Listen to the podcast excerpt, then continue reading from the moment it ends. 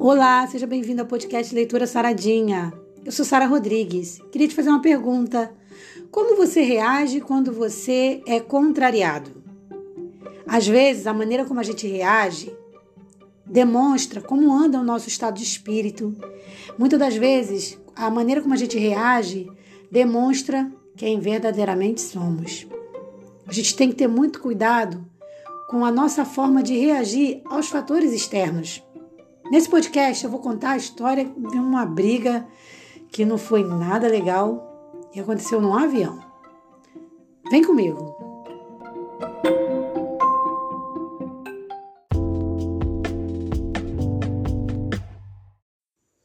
Ontem viralizou no Twitter um vídeo de uma briga generalizada praticamente dentro de um avião da Gol.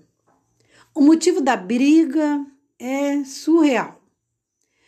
Uma mulher que estava com uma criança especial pediu que uma pessoa que estava sentada na janela do avião cedesse o lugar para a criança. A pessoa não quis ceder o lugar. A filha dessa moça entendeu que a resposta não foi como ela esperava, não se agradou e começou ali uma verdadeira briga. A briga foi tão, tão extrema que os os funcionários ali da Gol tiveram enorme dificuldade de apartar a briga. Foi muito tenso mesmo no vídeo. Quem viu percebeu que era uma puxação de cabelo, era uma coisa horrível. Muita gente gritando, larga minha filha, minha filha, muita gente gritando de dor. Até que acho que cerca de umas 15 pessoas foram retiradas do avião para que o avião pudesse finalmente decolar. E essa briga generalizada praticamente acabou é, atrasando o voo em mais ou menos uma hora. Gente, quando eu li essa, essa reportagem, quando eu me, me fiquei inteirada sobre essa confusão ali, eu fiquei pensando, por que que às vezes a gente tem umas reações tão estranhas, né? E o que, que justifica esse comportamento? Tem uma coisa que a gente nunca pode esquecer. Na verdade, tem duas coisas que andam juntas e a gente não pode esquecer, que são o direito e o dever. Direito e dever sempre vão andar junto. Os direitos são os benefícios que uma pessoa possui. Já o dever são as obrigações que essa pessoa tem que cumprir. Se a gente olhar essa história assim por alto, e eu que sou mãe de criança especial, né, tenho um filho autista de 13 anos, se a gente olhar essa história e não se aperceber dos detalhes, a gente vai dar razão imediata para a mãe da criança especial. Nossa, é uma criança especial, a gente está. Né? Mas quando eu fui observar com detalhe essa história, eu vi que existiam coisas ali que precisavam ser observadas. Uma das coisas, por exemplo, é o motivo. A mulher que estava sentada na janela pagou mais para estar sentada na janela.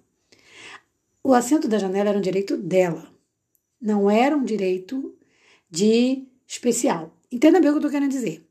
Existem os assentos para pessoas especiais. Nos ônibus, parece que, se eu não me engano, é aquela, aquela, aquele banco, banco da cor amarela. Mas, parece até que agora, não sei se tem uma nova lei, parece que o especial pode sentar em qualquer lugar. E qualquer pessoa gentilmente deve e pode de, é, ceder o lugar para uma pessoa especial. Mas isso é no ônibus. Então, se a gente for olhar pelo correto, a pessoa que estava sentada na janela não tinha obrigação nenhuma de ceder o lugar. Ela deveria ter cedido? Eu até penso que sim. Puxa, se eu vejo uma mãe com uma criança especial, por que não, né?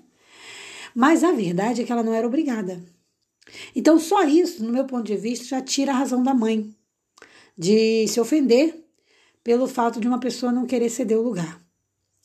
Ceder o lugar é gentileza, quando isso não é lei. Então, por exemplo, se ela tivesse sentado no banco amarelo do ônibus e só tivesse, o ônibus estivesse cheio, aquela moça teria, por lei, que levantar para dar lugar para criança especial. Não foi o caso, entenda, a briga. O, o, o avião estava até cheio de lugares. A briga foi porque a mãe queria botar a criança na janela, sendo que a janela estava numerada pela passagem de uma outra pessoa que pagou para estar na janela. Tipo, eu prefiro ir na janela, vou comprar minha passagem mais cedo, antecipada para ir na janela. Entende? Então, assim, isso tira a razão da mãe, né? Foi um, fora que se a gente olhar também pelo lado de que crianças especiais, e eu sei bem do que eu estou falando, elas sofrem muito com confusão, com briga, só nisso aí. Aquela mãe também já perde a razão.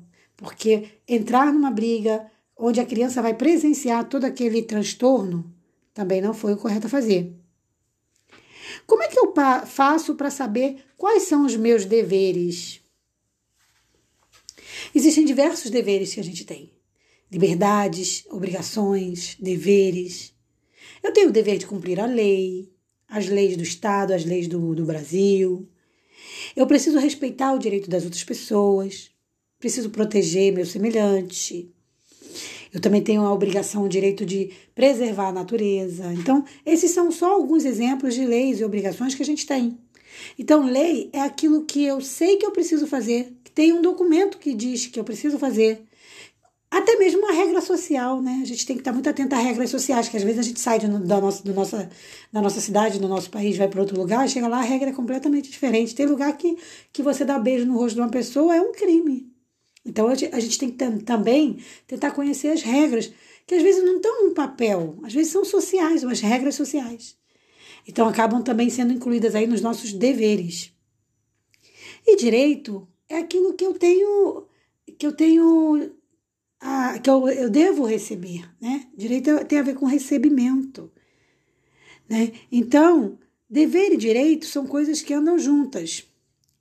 É o dever e, e o, o direito e o dever que nos tornam o quê? Verdadeiros cidadãos.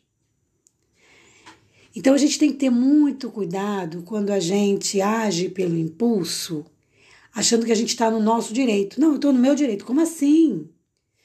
Entende? O nosso tem um ditado muito popular, né, muito bom, que diz: nosso direito começa onde do outro termina.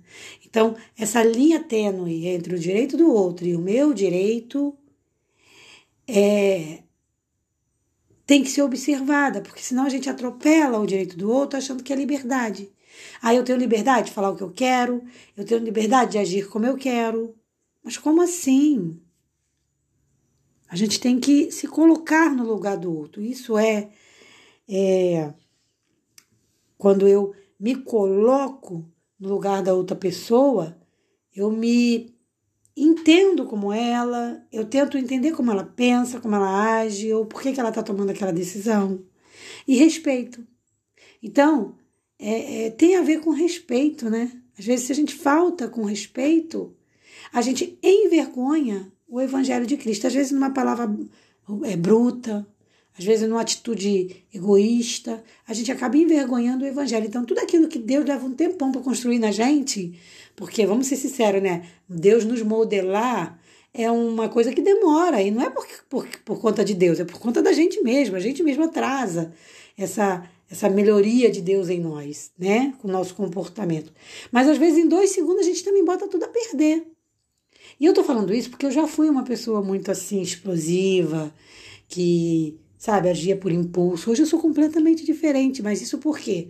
Porque eu fui aprendendo que, peraí, não é assim Existem outras maneiras de resolver.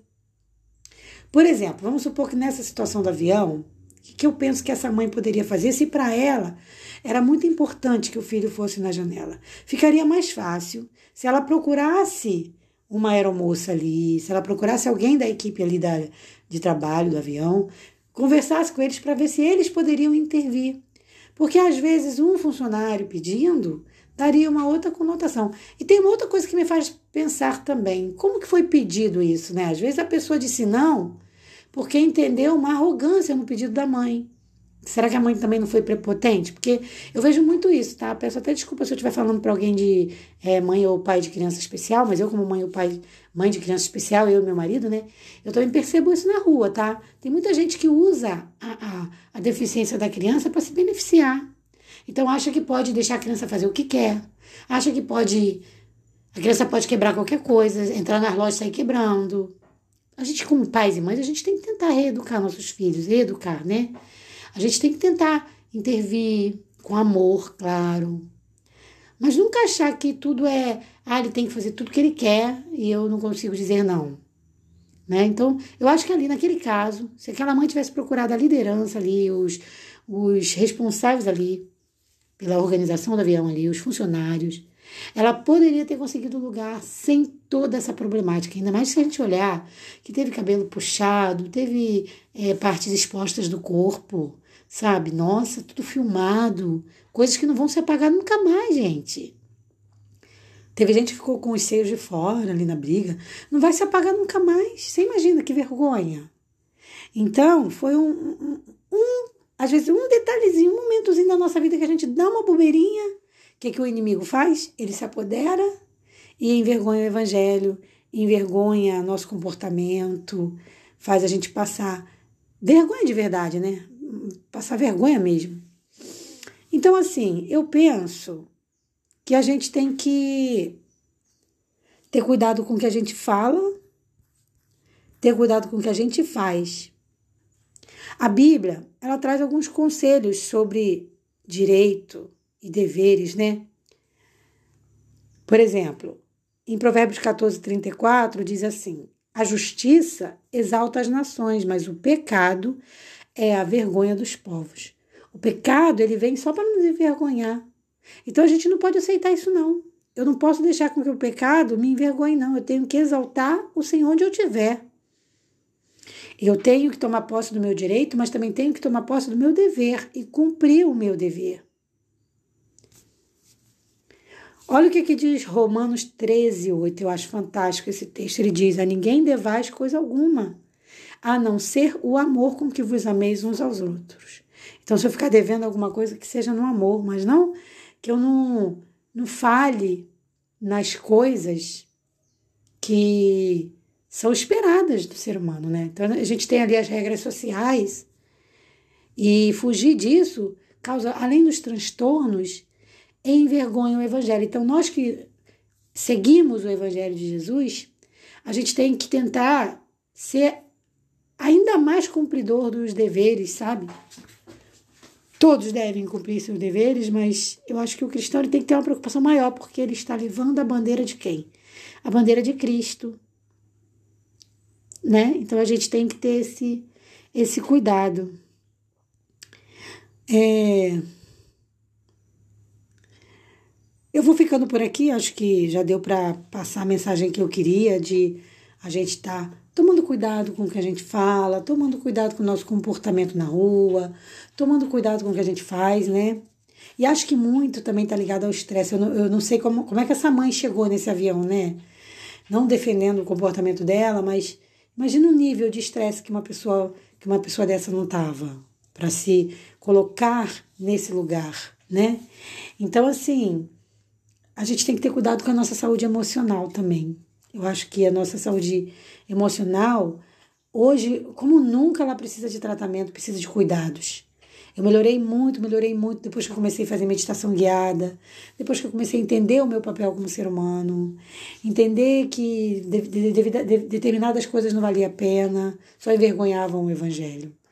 Olha como é bom a gente ser calmo, a gente ter paz, a gente levar a nossa paz para onde a gente vai, levar a nossa alegria. Sempre entendendo que se você recebe uma, uma. Se uma pessoa é descortês com você, você devolve com uma cortesia, você é superior.